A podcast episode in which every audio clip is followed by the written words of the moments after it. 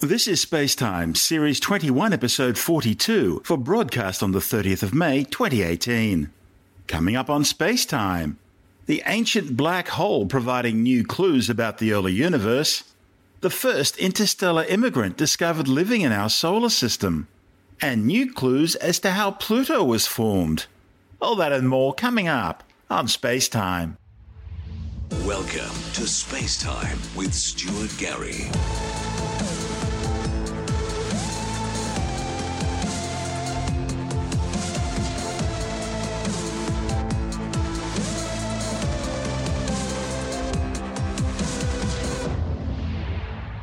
An ancient supermassive black hole, more than 20 billion times the mass of our Sun, has been discovered in the very early universe. The findings, reported in the publications of the Astronomical Society of Australia and on the pre-press physics blog arXiv.org, paint a new picture of the early evolution of stars and galaxies in the universe more than 12 billion years ago.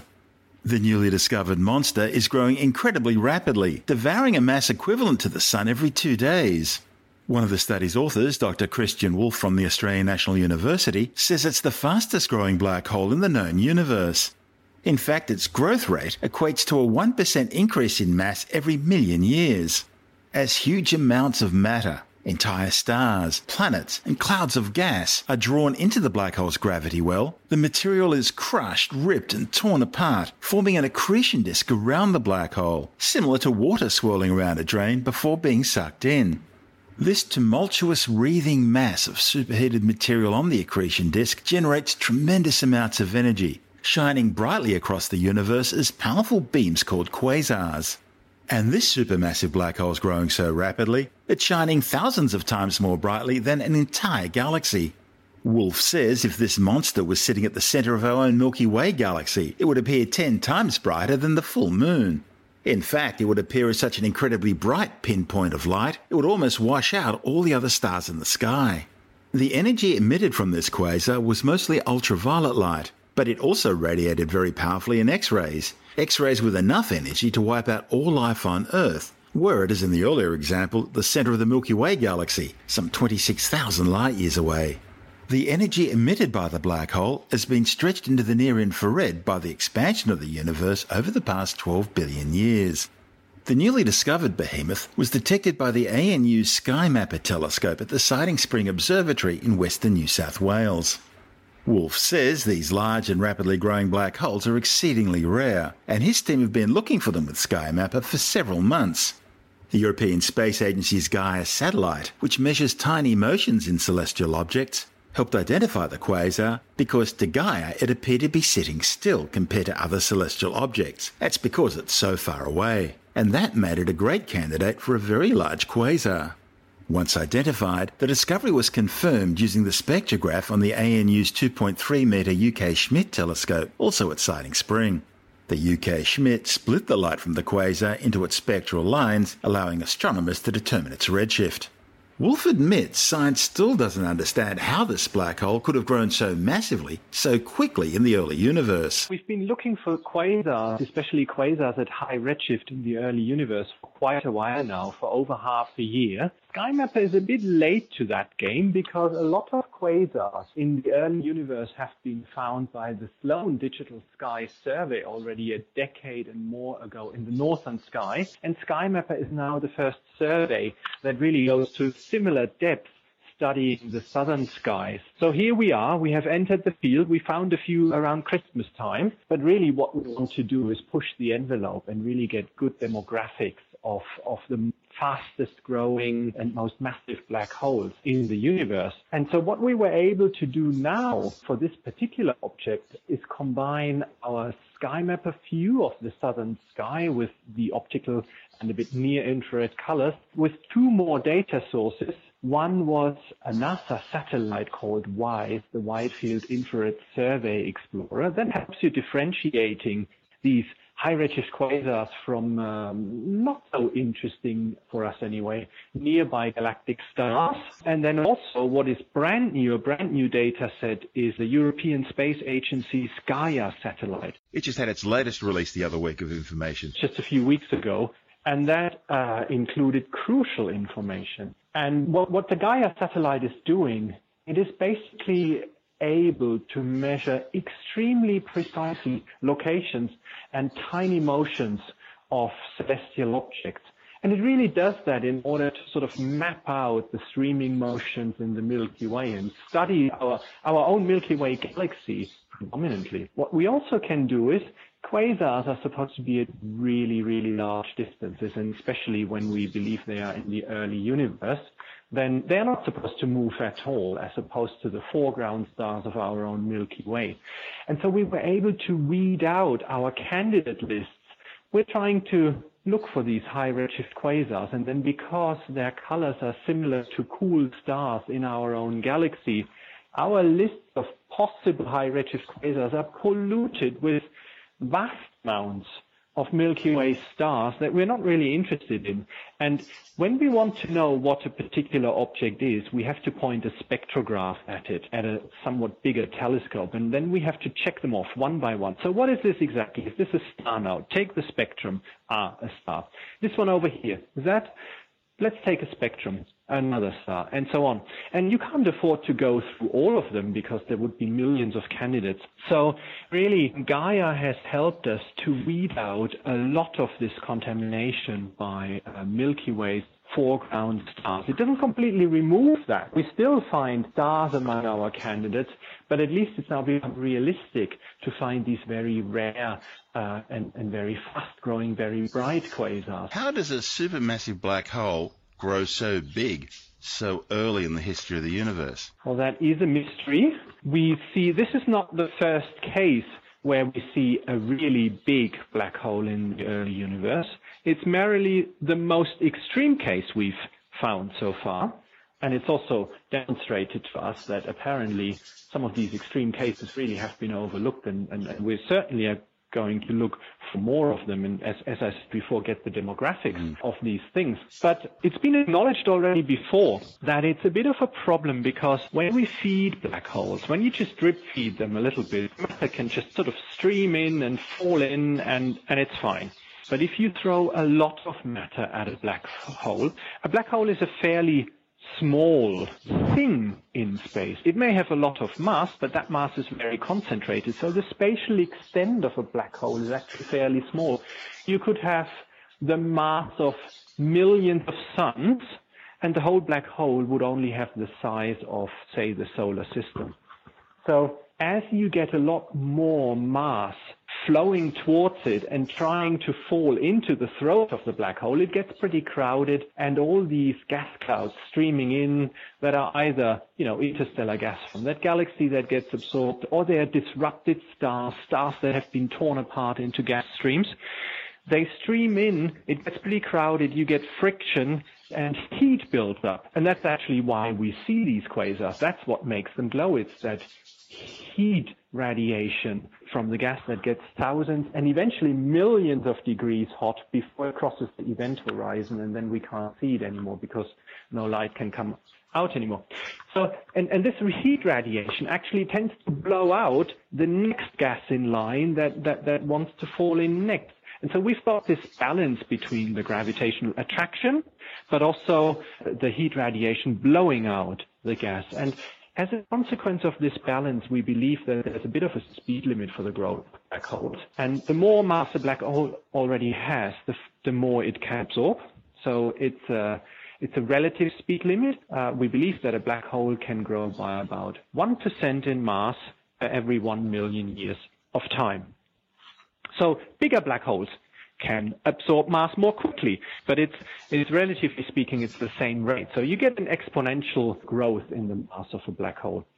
And if we take this one and we, we calculate backwards in time, we see this black hole about 1.2 billion years after the Big Bang. So we see it way in the past. But we've got a billion years or so to play with. We calculate backwards and we assume that this black hole has uh, grown at the speed limit without ever taking a break.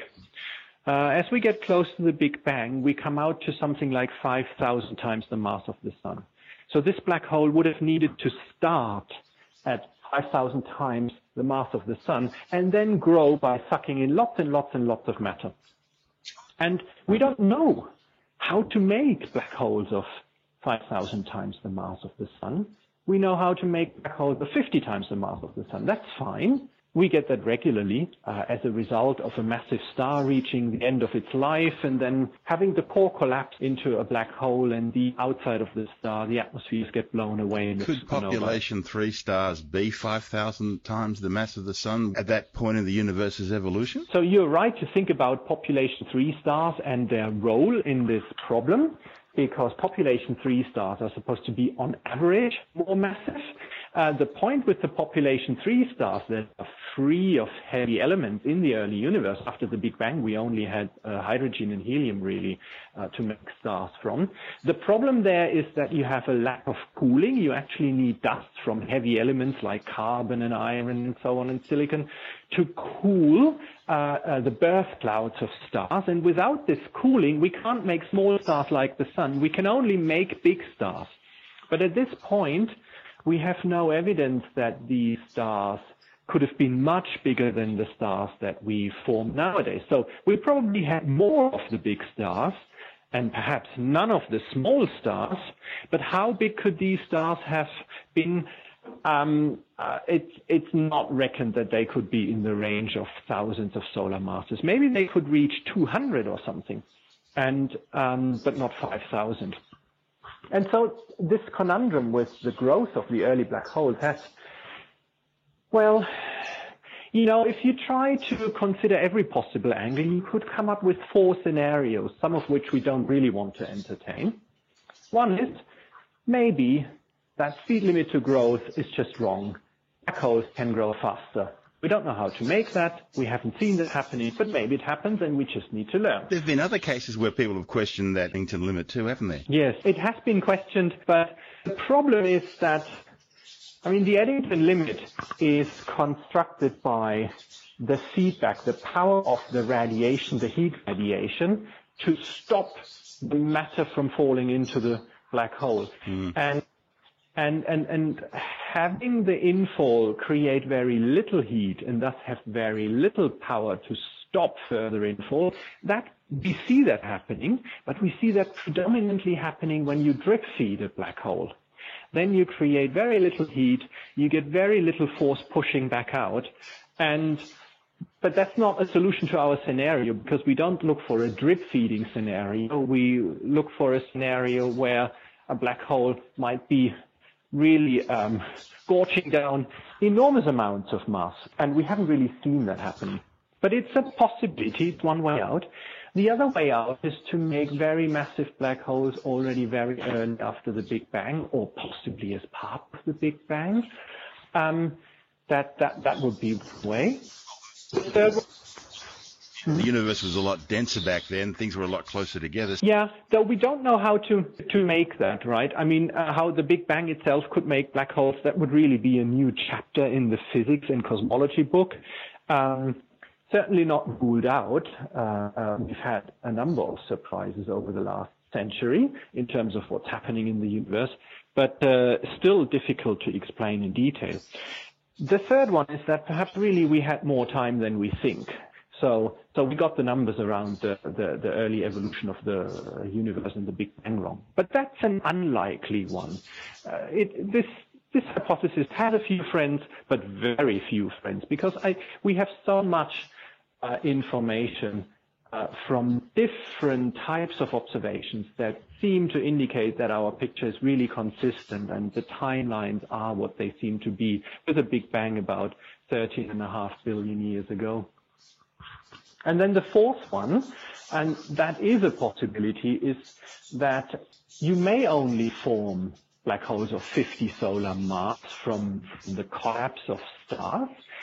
But if you have many of these, you could perhaps merge them very quickly into something like a 5,000 solar mass black hole that then could grow by accretion within the Eddington limit. So this merger component, that might change something. You mentioned correctly that the universe was a lot denser at that point in time. The galaxies were all individually closer together because we had the same amount of galaxies essentially in a much smaller space. On the other hand, the galaxies individually were much, much larger. So stars still had a similar distance from each other like they have today in the Milky Way.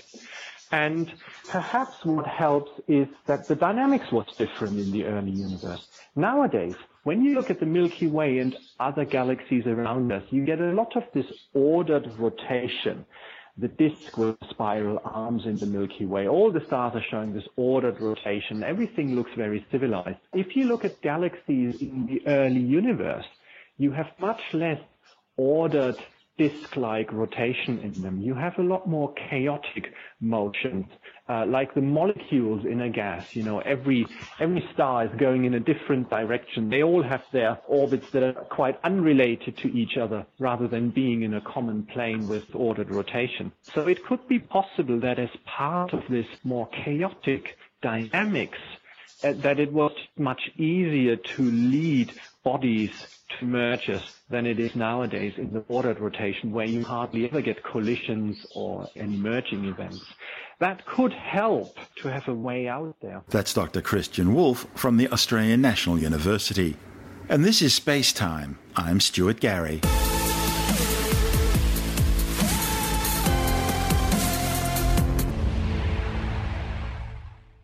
New study has discovered the first known permanent immigrant to our solar system. The asteroid, reported in the monthly notices of the Royal Astronomical Society, is currently nestling in the orbit of Jupiter. It's the first known asteroid to have been captured from another star system. The new discovery comes in the wake of Oumuamua, the first known interstellar visitor to our solar system. But while Oumuamua was just passing through, this newly discovered exoasteroid, known as 514107 2015 BZ509, is a long term resident.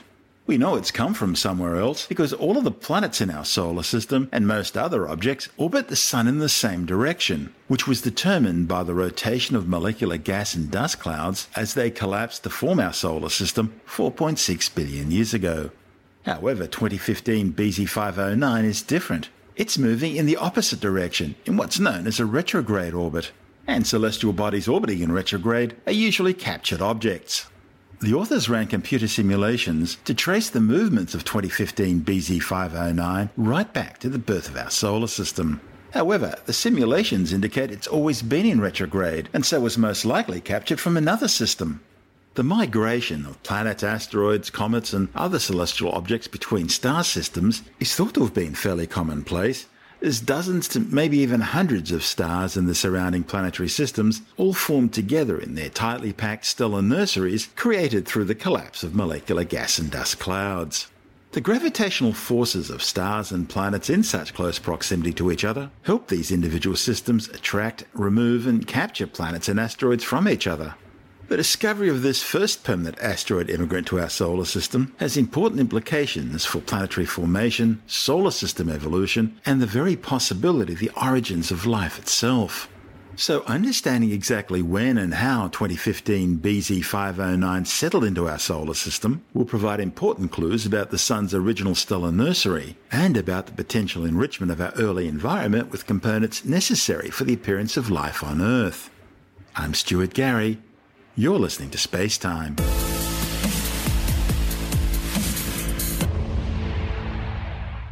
A new study suggests the distant frozen world of Pluto may have started out as a giant comet. The findings, reported in the journal Icarus, are based on observations of the nitrogen rich ice sheets spread out over vast areas of Pluto's Sputnik Planitia region. Sputnik Planitia is a huge glacial expanse rich in nitrogen, carbon monoxide, and methane gases that forms the left lobe of that bright heart shaped feature on the dwarf planet's surface known as Tombaugh Regio. The study's authors carefully examined nitrogen and carbon monoxide compositions to develop their new theory for Pluto's formation. Scientists found an intriguing consistency between the estimated amount of nitrogen inside the glacier and the amount that would be expected if Pluto was formed by, well, say the agglomeration of roughly a billion comets or other Kuiper Belt objects, which would be similar in chemical composition to the comet 67P Churyumov-Gerasimenko. The Kuiper Belt is this giant ring of frozen worlds, comets, and icy debris which circles the Sun out beyond the orbit of Neptune. The authors reached their giant comet cosmochemical model of Pluto's formation by combining data from NASA's New Horizons mission to the Pluto system and the European Space Agency's Rosetta mission to Comet 67P. One of the study's authors, Dr. Christopher Glein from the Southwest Research Institute in San Antonio, Texas, says the data explains how a 2,400 kilometre wide dwarf planet could have formed at the edge of the solar system. In addition to the comet model, the authors also investigated a solar model, with Pluto forming from very cold ices that would have had a chemical composition that more closely matches that of the Sun. Scientists needed to understand not only the nitrogen present at Pluto now, in its atmosphere and its glaciers, but also how much of the volatile element potentially could have leaked out of the atmosphere into space over the eons. They then needed to reconcile the proportion of carbon monoxide to nitrogen in order to get a more complete picture. Ultimately, the low abundance of carbon monoxide at Pluto points to burial in surface ices or to destruction from liquid water. The findings suggest that Pluto's initial chemical makeup, inherited from cometary building blocks, was chemically modified by liquid water, perhaps even in a subsurface ocean. However, the solar model also satisfies some constraints. But while the researchers pointed to some interesting possibilities, there are many questions that still remain to be answered. You're listening to Space Time. I'm Stuart Gary.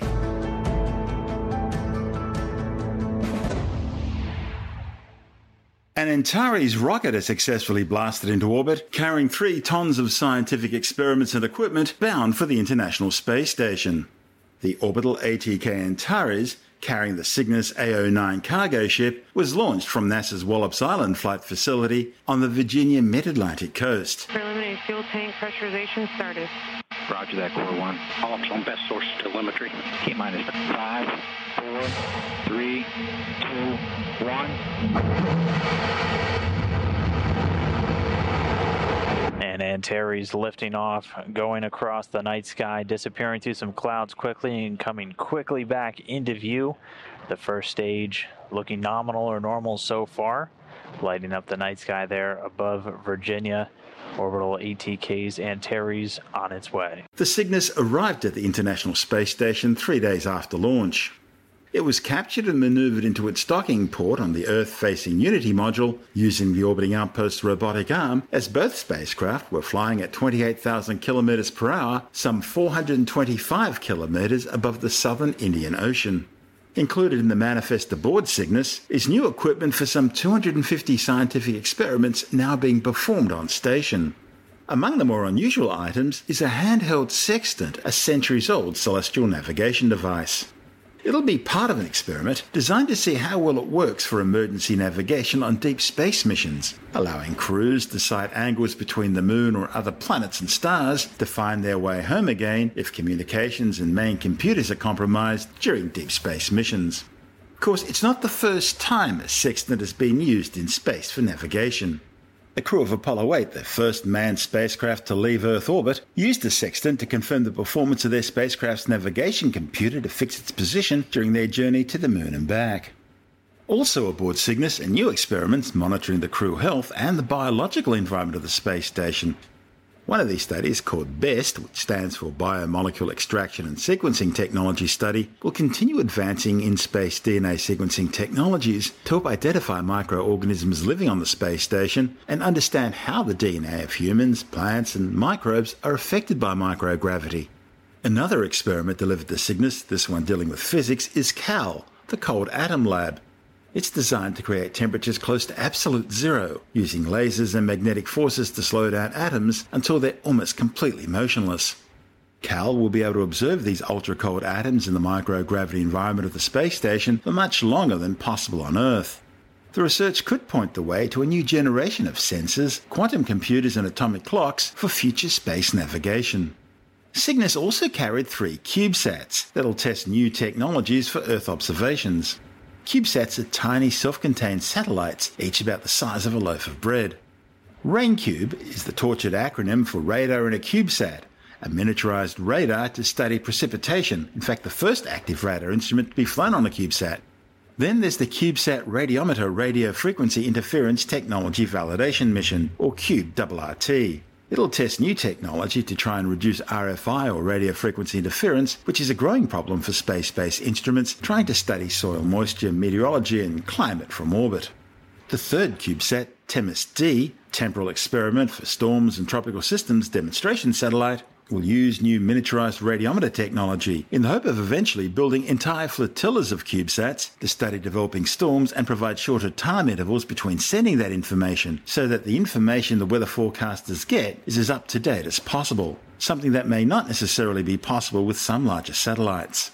Once unloaded, Cygnus will be filled with several tons of space station trash, will then be undocked in July and allowed to burn up during re entry into Earth's atmosphere over the eastern southern Pacific Ocean. I'm Stuart Gary. You're listening to Space Time.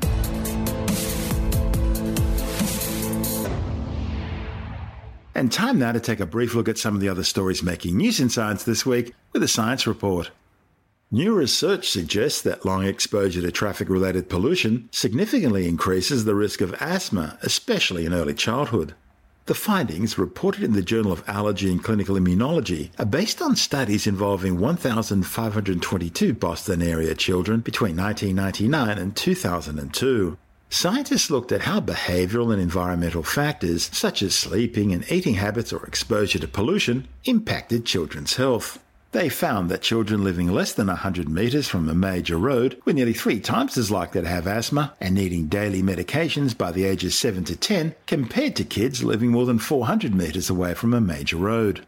While physicians have long known that smog and pollution can bring on an asthma attack, researchers remained uncertain about what role long term exposure to certain pollutants might play in the development of the disease in children.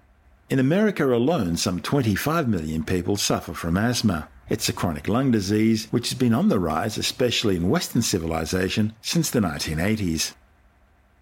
A new study says limiting global warming to 1.5 degrees Celsius would save the vast majority of the world's plant and animal species from climate change. The findings, reported in the journal Science, reveals that limiting warming to the ultimate goal of the Paris Agreement would avoid half the risks associated with global warming of 2 degrees for plants and most animals, and two thirds of the risks for insects. Species across the globe would benefit, but especially those in southern Africa, the Amazon, Europe, and Australia.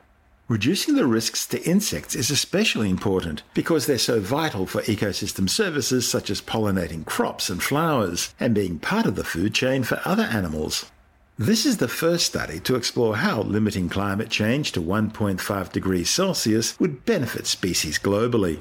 The researchers, which included scientists from James Cook University, studied some 115,000 species, including 31,000 insects, 8,000 birds, 1,700 mammals, 1,800 reptiles, 1,000 amphibians, and some 71,000 plant species in what was the largest scale study of its kind ever undertaken. Archaeologists on the Palestinian West Bank have unearthed a rare ancient coin dating back more than 2,000 years. It was discovered by a joint archaeological team in a cave some 30 kilometres northwest of Ramallah. The coin was minted either in the third or fourth year in what's known as the Bar Kokhba revolt by Jews against the Roman Empire, which lasted from the years 136 to 134 BCE. One side of the coin shows a palm tree with seven fronds and two clusters of fruit, as well as the inscription Shimon. The other side portrays vine leaves with three lobes and the inscription to the freedom of Jerusalem. Alongside the coin, archaeologists also discovered pottery fragments and glass vessels which can be dated to the same period. The coin was discovered during a multi university archaeological survey of various historical digs in the West Bank. Archaeologists believe the items would have been brought into the cave by Jewish refugees who were forced to leave their homes and hide there at the height of the revolt. The Bar Kokhba revolt was a rebellion by Jews in the land of Judea led by Simon Bar Kokhba against the Roman Empire. It took elements of six Roman legions to finally crush the rebellion. In an attempt to erase any memory of Judea, the ancient land of Israel, the Emperor Hadrian wiped the name Judea off the map, moving its inhabitants into slavery and dispersing them to the far reaches of the Roman Empire. The entire region was then renamed Syria Palestina by the Romans, of which the ancient land of the Jews became modern day Palestine. You're listening to Space Time. I'm Stuart Gary, and that's the show for now. Spacetime is brought to you in collaboration with Australian Sky and Telescope magazine, your window on the universe. You've been listening to Spacetime with Stuart Gary. This has been another quality podcast production from Bitesz.com.